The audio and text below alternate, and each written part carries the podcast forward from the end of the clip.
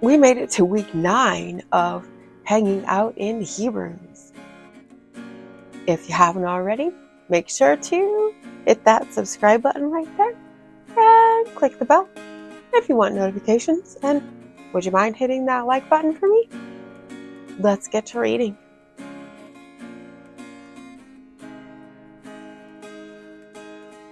Chapter 2, verses 10 through 18.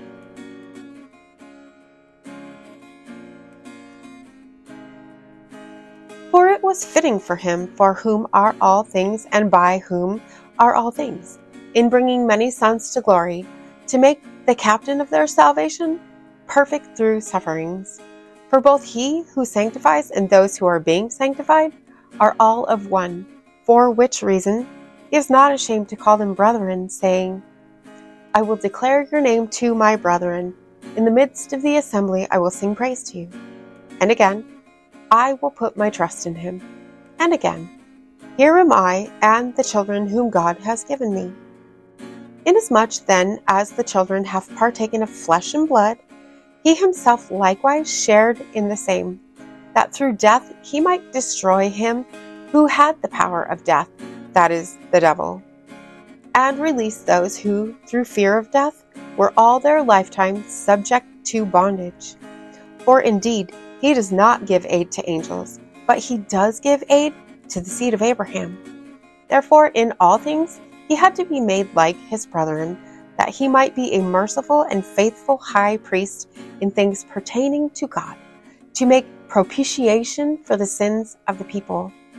For in that he himself has suffered, being tempted, he is able to aid those who are tempted. And as always, I'm super grateful for you. I will see you tomorrow. Maranatha. make it dry today?